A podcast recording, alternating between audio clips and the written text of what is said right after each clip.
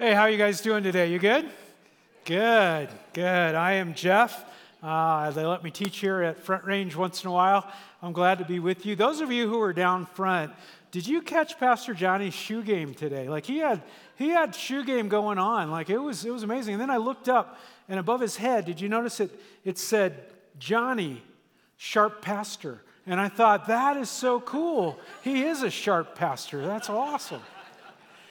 If you would like to get to know Johnny better, this is the worst segue of all times. You know, here at Front Range, the thing we are focused on is we want to uh, we want to help you build community. We want to help you discover your purpose. We want to help you grow in Jesus. And one of the main ways we do that is through something called Next Step. And many of you have never been to Next Step.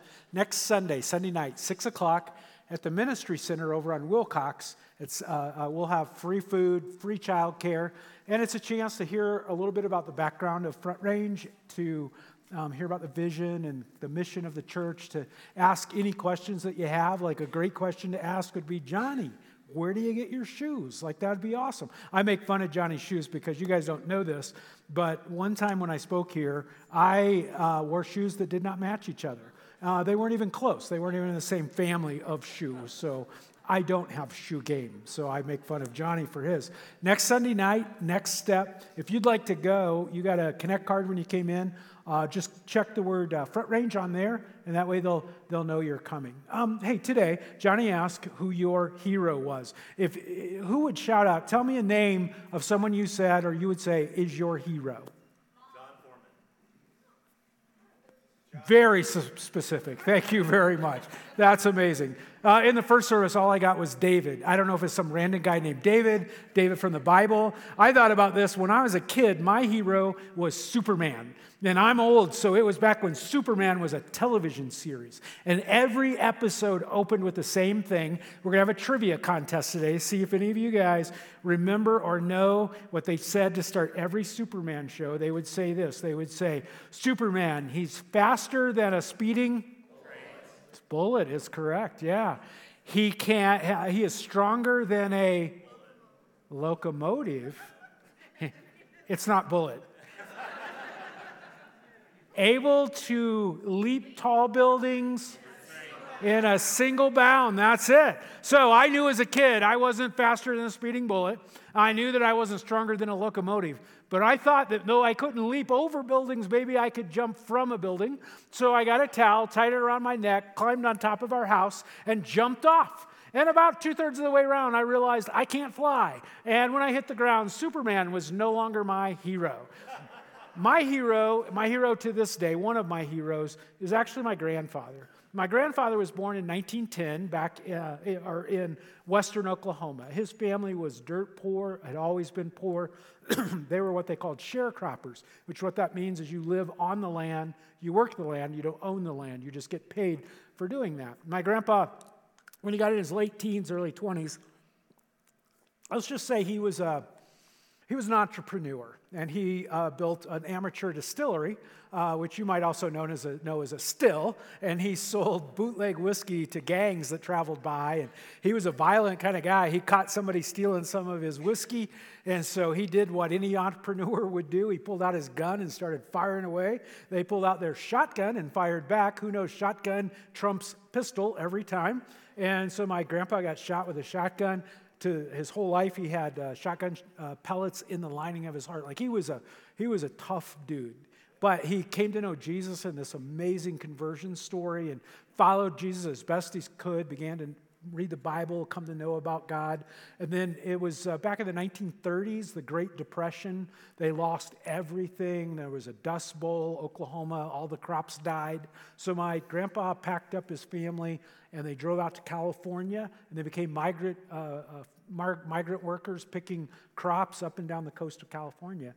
And through that, and then through World War II, my grandpa was able to save up some money. They moved to a little town up in northern uh, California, and they bought the, the grocery store slash gas station in town. It was kind of like 7 Eleven, but not. And he grew that business, became a successful business guy there in that small town. But then my grandpa felt God just laying on his heart, he should be a pastor.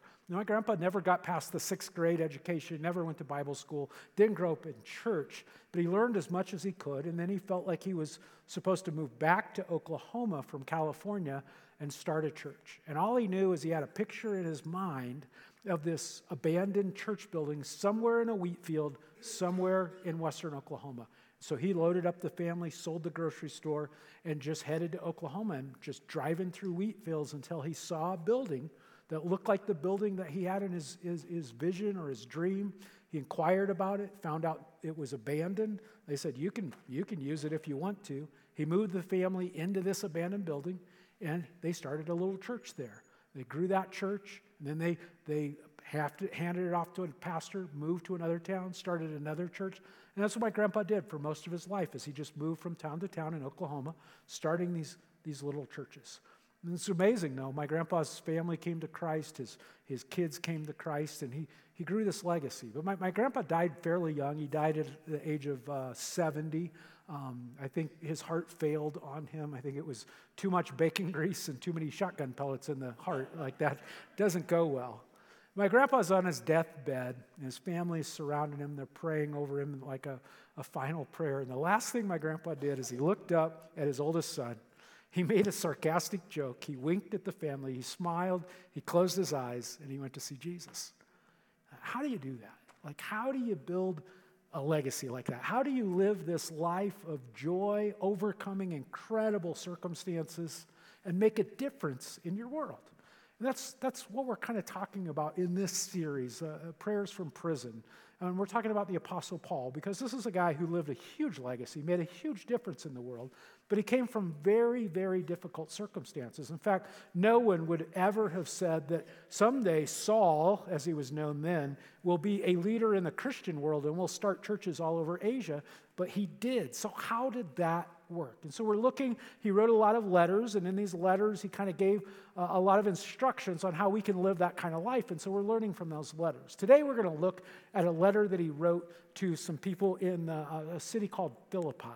In Philippi, was still a city today. It's in present day Greece.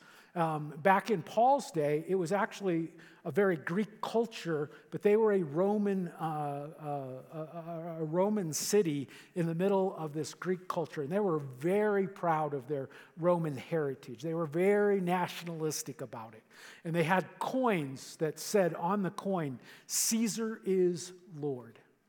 And into Philippi comes this uh, uh, obscure Jewish man named Paul, and he begins to preach a different gospel. He begins to preach that not Caesar, but that Jesus is Lord.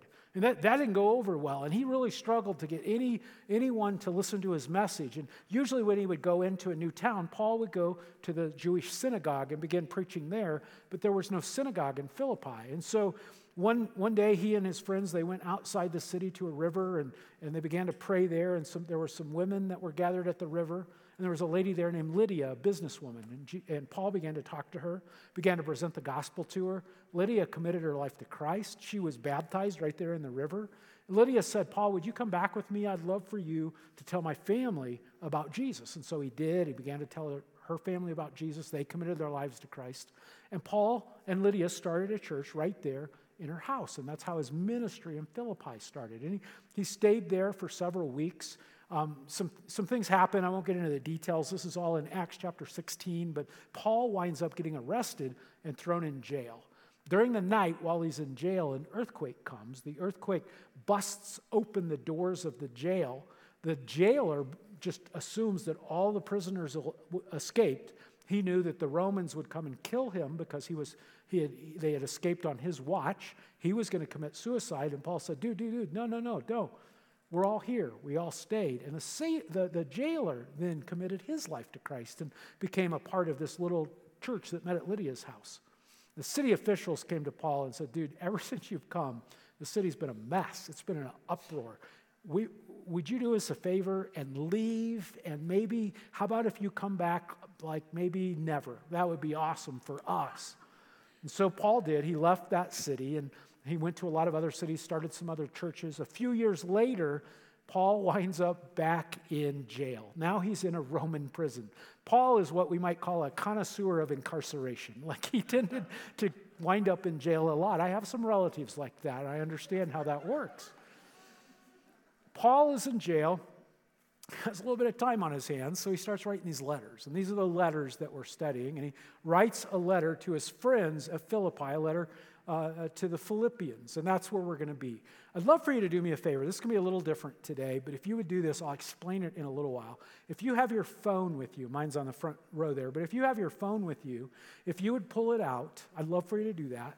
And if you have the Bible app installed, you'll know which one it is. It's the one that the icon's a, guess what? A Bible. If you just open your Bibles, Bible app to Philippians chapter 1, we're going to be in the New Living Translation, NLT.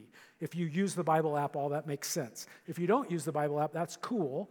It's totally legal right now to go to the App Store, search for the word Bible, and download the Bible app, okay? And there's a reason I'm asking you to do that. There's a reason I'm asking you to have your phone out today. One, I'm pretty boring. You might want to go to social media and, you know, s- scroll Instagram. That's let's not do that. But the other I'll get to in a minute. We're all we're going to do today is we're going to read verses 3 through 11 of Philippians 1. So if you have your Bible app open to that, you already know uh, you can read ahead, you can see what we're doing, you can go back and forth. We'll also have the scriptures up on the screen. But we're going to start in verse 3, Philippians chapter 1. Paul says this Every time I think of you, I give thanks to my God. Whenever I pray, I make my request for all of, uh, all of you with joy. With joy. For you have been my partners in spreading the good news about Christ from the time you first heard it until now. It's so ironic that Paul starts this letter off by talking about the joy that he has. Remember, he is sitting in a Roman prison. Roman prisons were no joke, they were really, really awful. Not only is he in prison, but he is falsely accused. He did not do the thing that they said he did. But he writes later in Philippians that at this point, he doesn't know if he'll get out of jail or if they will put him to death. And the Romans specialized in making death bad, excruciating. So that's what Paul is facing. He's rats. He barely has anything to eat. He doesn't know if he's going to be executed or in prison for another two or three years. He has a bad situation, bad circumstances. And yet, Paul writes this letter to the Philippians, and he uses the Greek words for joy and rejoice 16 times in this short little letter. There's 104 verses in Philippians, 16 times Paul says joy or rejoice. How do you have that kind of joy in those kind of circumstances? Well, that's, that's what Paul's talking about. That's what we're doing, talking about today. In fact, the next verse kind of gives us the, the uh, introduction to how Paul finds this joy. He says, I am certain that God, who began the good work within you, will continue his work until it is finally finished on the day when Christ Jesus returns.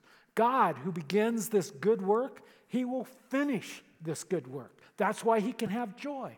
Paul's saying that incarceration does not stop God's work. He's saying that opposition does not stop God's work. Paul is saying the extreme that even being under the sentence of death, it doesn't stop God's work. What Paul is saying to us today is no matter what our circumstances are, they're probably not as bad as Paul's. God is working in our lives. He's going to continue to work in our lives. If we cooperate with God's plan, we can experience that kind of overcoming joy and make a difference in our world. That's what Paul is saying.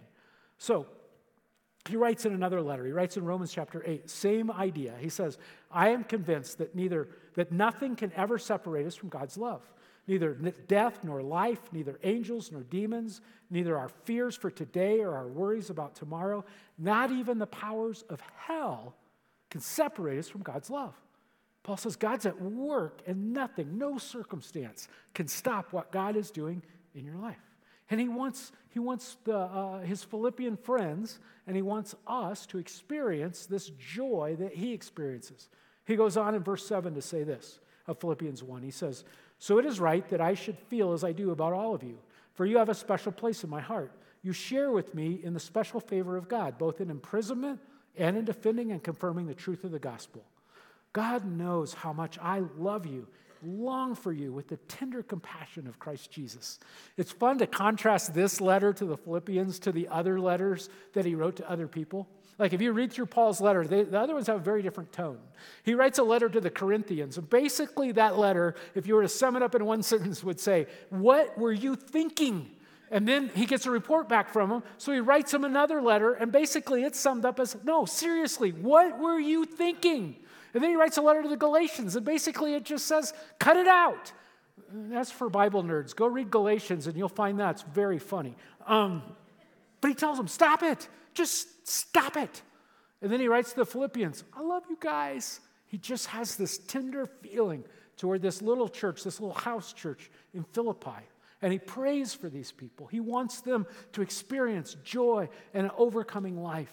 And so let's t- spend the rest of our time. We're going to look at this prayer that Paul prays, and then we're going to break it down and see how it applies to what we're doing. So if you have your Bible app, or you have your Bible open, this is verse begins in verse 9 through 11. It's, it's one prayer, and Paul, Paul wasn't a big guy on commas or, or, or periods. He wrote in run-on sentences, so it's all one long sentence. Paul says this, I pray that your love will overflow more and more and that you will keep on growing in knowledge and understanding. For I want you to understand what really matters, so that you may live pure and blameless lives until the day of Christ's return. May you always be filled with the fruit of your salvation, the righteous character produced in your life by Jesus Christ. For this will bring much glory and praise to God.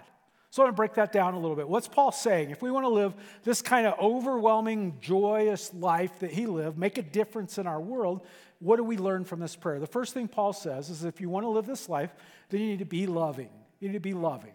He says, I pray that your love will overflow more and more.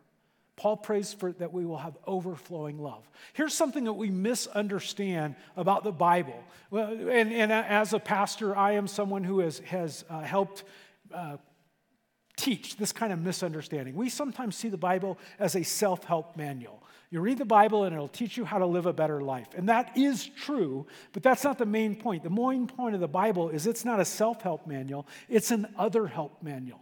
You see, because all of the good stuff in life always begins with loving others. And that's what Paul is saying. He's saying, if you want this life of joy, you start by overflowing love toward other people. Jesus took this to the extreme. Jesus said this You have heard the law that says, um, love your neighbor and hate your enemy. But I say, love your enemies, pray for those who persecute you. Jesus is saying, have overflowing love to the difficult people in your life.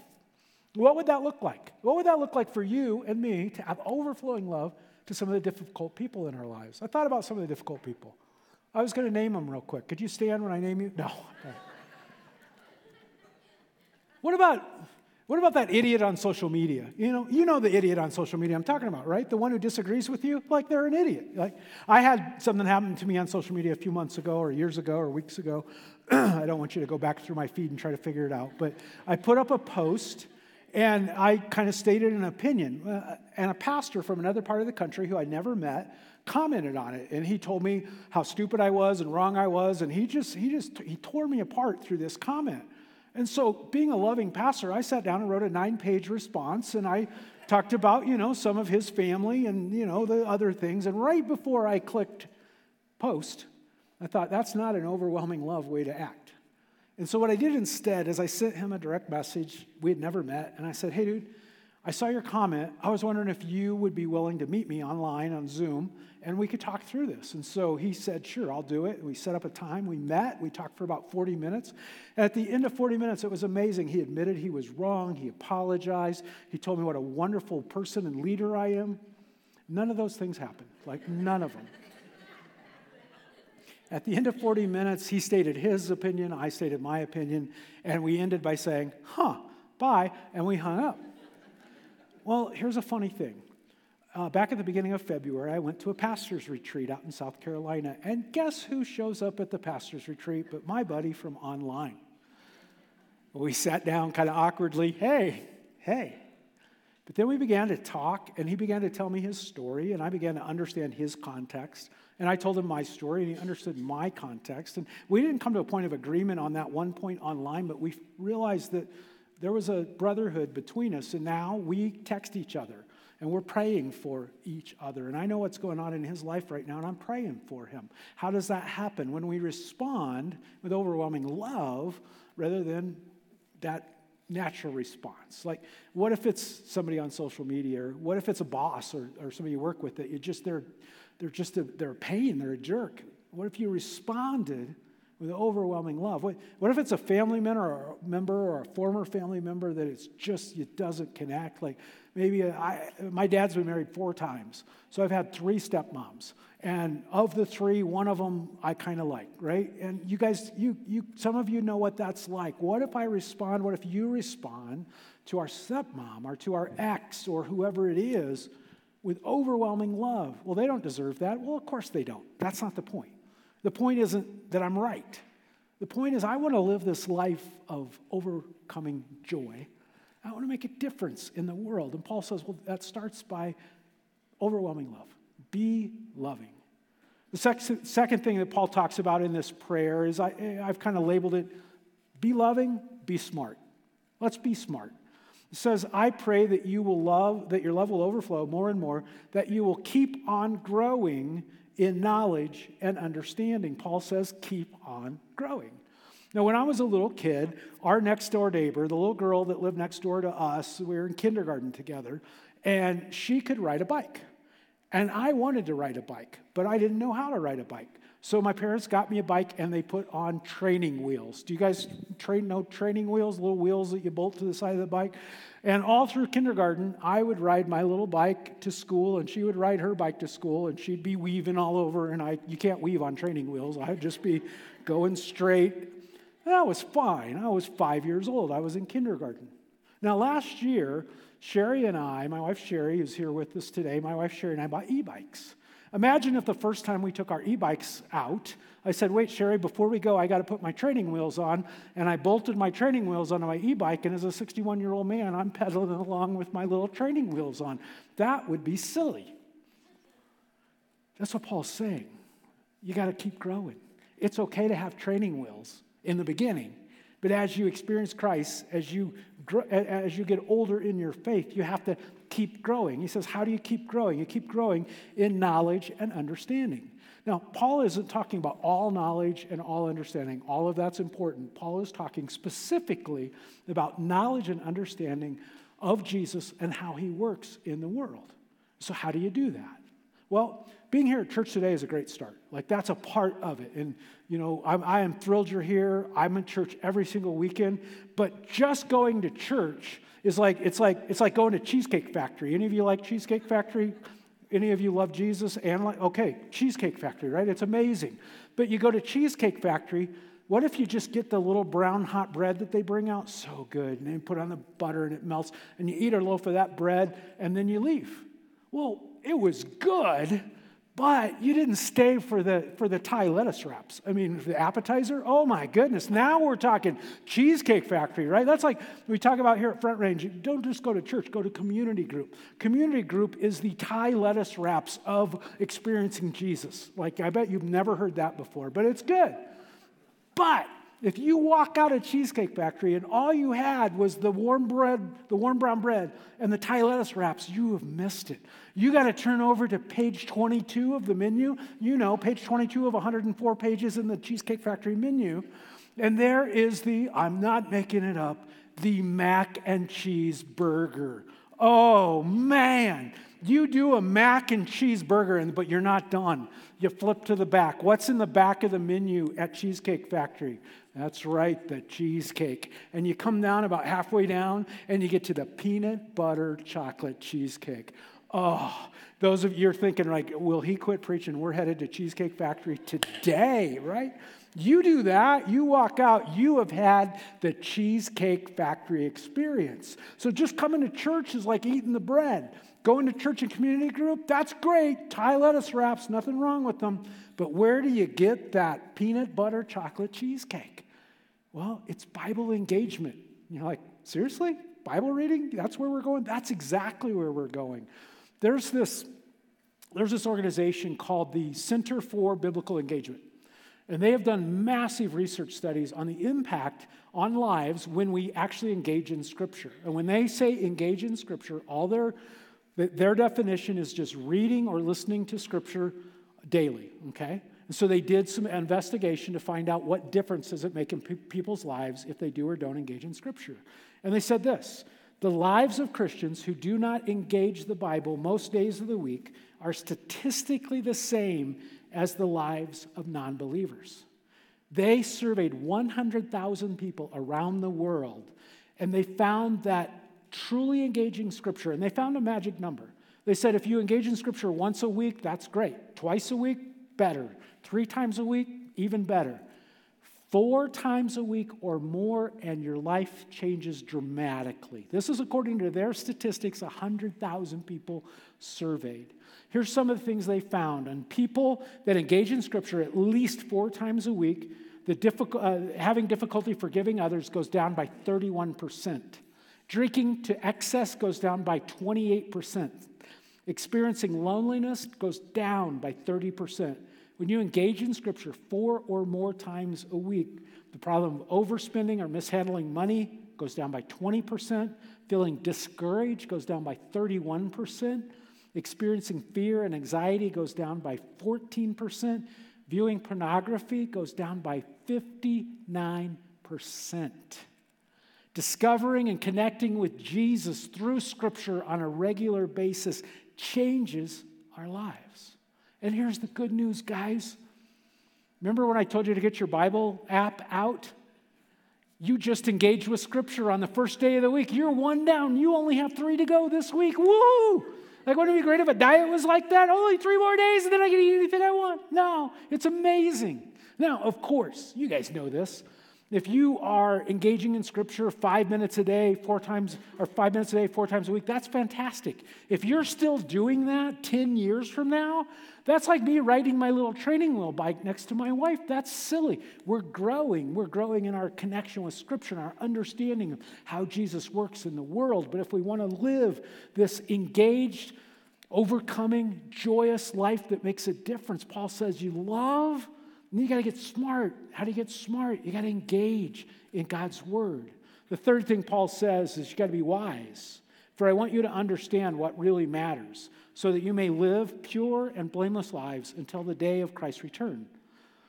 Understanding what really matters, that is the very definition of worship. Paul knew that um, his love for the Philippians was more important than the rats that he was dealing with in his cell. And so he put up with the rats, but he focused on the Philippians. I have to ask myself, am I, am I focused on, am I understanding what really matters in life? Like, am I spending time on the things that in 10, in 20, in 50 years will have made a difference? Or am I focused on things that in 10 years I won't even remember? Like in 10 years, will I even really care how much money I made in, in, in 2023? In 10 years, will it matter what kind of car I drove? In 10 years, will that argument that I had with my family this morning, will that make a difference? Or in 10 or 20 or 50 years, what difference could I make if I focus on my family, if I focus on my faith, if I focus on my friends, if I focus on the impact I can make in my larger community? Will that make a difference? Paul would say that is understanding what matters, being wise, and focusing there. So Paul says we have to be loving, we need to be smart, we need to be wise. He says one more thing. He says, be fruitful, be fruitful. Verse 11 of Philippians 1 says, May you always be filled with the fruit of your salvation, the righteous character produced in your life by Jesus Christ. For this will bring much glory and praise to God. See, fruit is all about reproduction. The question is if I want to live an overcoming life, of joy that makes a difference? Am I reproducing in others what God is doing in me? So that's what I saw. I told you my hero is my grandpa. That's what I saw in my grandfather. My grandfather never pastored a large church. My grandfather never made much money. My grandfather was never well known. But what he did is he invested what God gave him into his family, into his friends, into his community. And my grandfather's legacy, 41 years after he died, continues to grow. You see, I told you my grandfather was a pastor. Uh, his kids, his sons and his daughter, his daughter married a pastor, his sons became pastors, including my dad, his second son, became a pastor. And then my older brother, Greg, became a pastor. My older brother went to Charleston, South Carolina, planted a church called Seacoast Church. A guy named Ernest Smith came to that church, committed his life to Christ, began to grow in faith. Seacoast Church sent several families out to Castle Rock, Colorado to plant a church called Front Range. In part, we are here having this church service today, in part because of what my grandfather did. That's a legacy. I want to make a difference. I want to do it with joy. I want to do it in spite of my circumstances. So, how do I live like that? Uh, I'm going to finish with just some things from my own life because sometimes I'll hear sermons and I'll think that's a really good sermon. I wonder if they ever do that stuff or if that's just for other people. And I'm going to tell you, I'm not the poster child for this, but I'm trying to live it out. So, so I talked about being loving. Well, what that means for me is in circumstances, I try to stop myself and say, what is the most loving thing I can do? Sometimes that's confronting someone. Sometimes it's not confronting them. Sometimes it's doing something for them. Sometimes it's helping them to learn to do something for themselves. But I try to ask myself, what's the most loving thing I can do? In, in being smart and growing in understanding of who Jesus is and how he works in the world, I start almost every single morning with the Bible app that I talked about. You uh, open it up you, the, uh, uh, on your phone and I use a reading plan. I've used different reading plans through the, through the years. Right now, I'm using a reading plan by a group called the Bible Project. Some of you might be familiar with the Bible Project. They have these really cool videos that kind of break down every book of the Bible. And the reason they're very helpful for me is because they're cartoons, and I'm not very smart. And so I ordered a book that has all their cartoons in it. And so this sits next to my chair where I do my Bible app. And when I started, knew I was going to speak today on Philippians, I pulled out my cartoon book of Philippians and I watched the video and then I looked through the cartoons and remembered what the different parts of the book are about and the theme and all, all of that. I, why do I do this stuff? One, I'm not very smart, so I need cartoons. And two, I want to grow.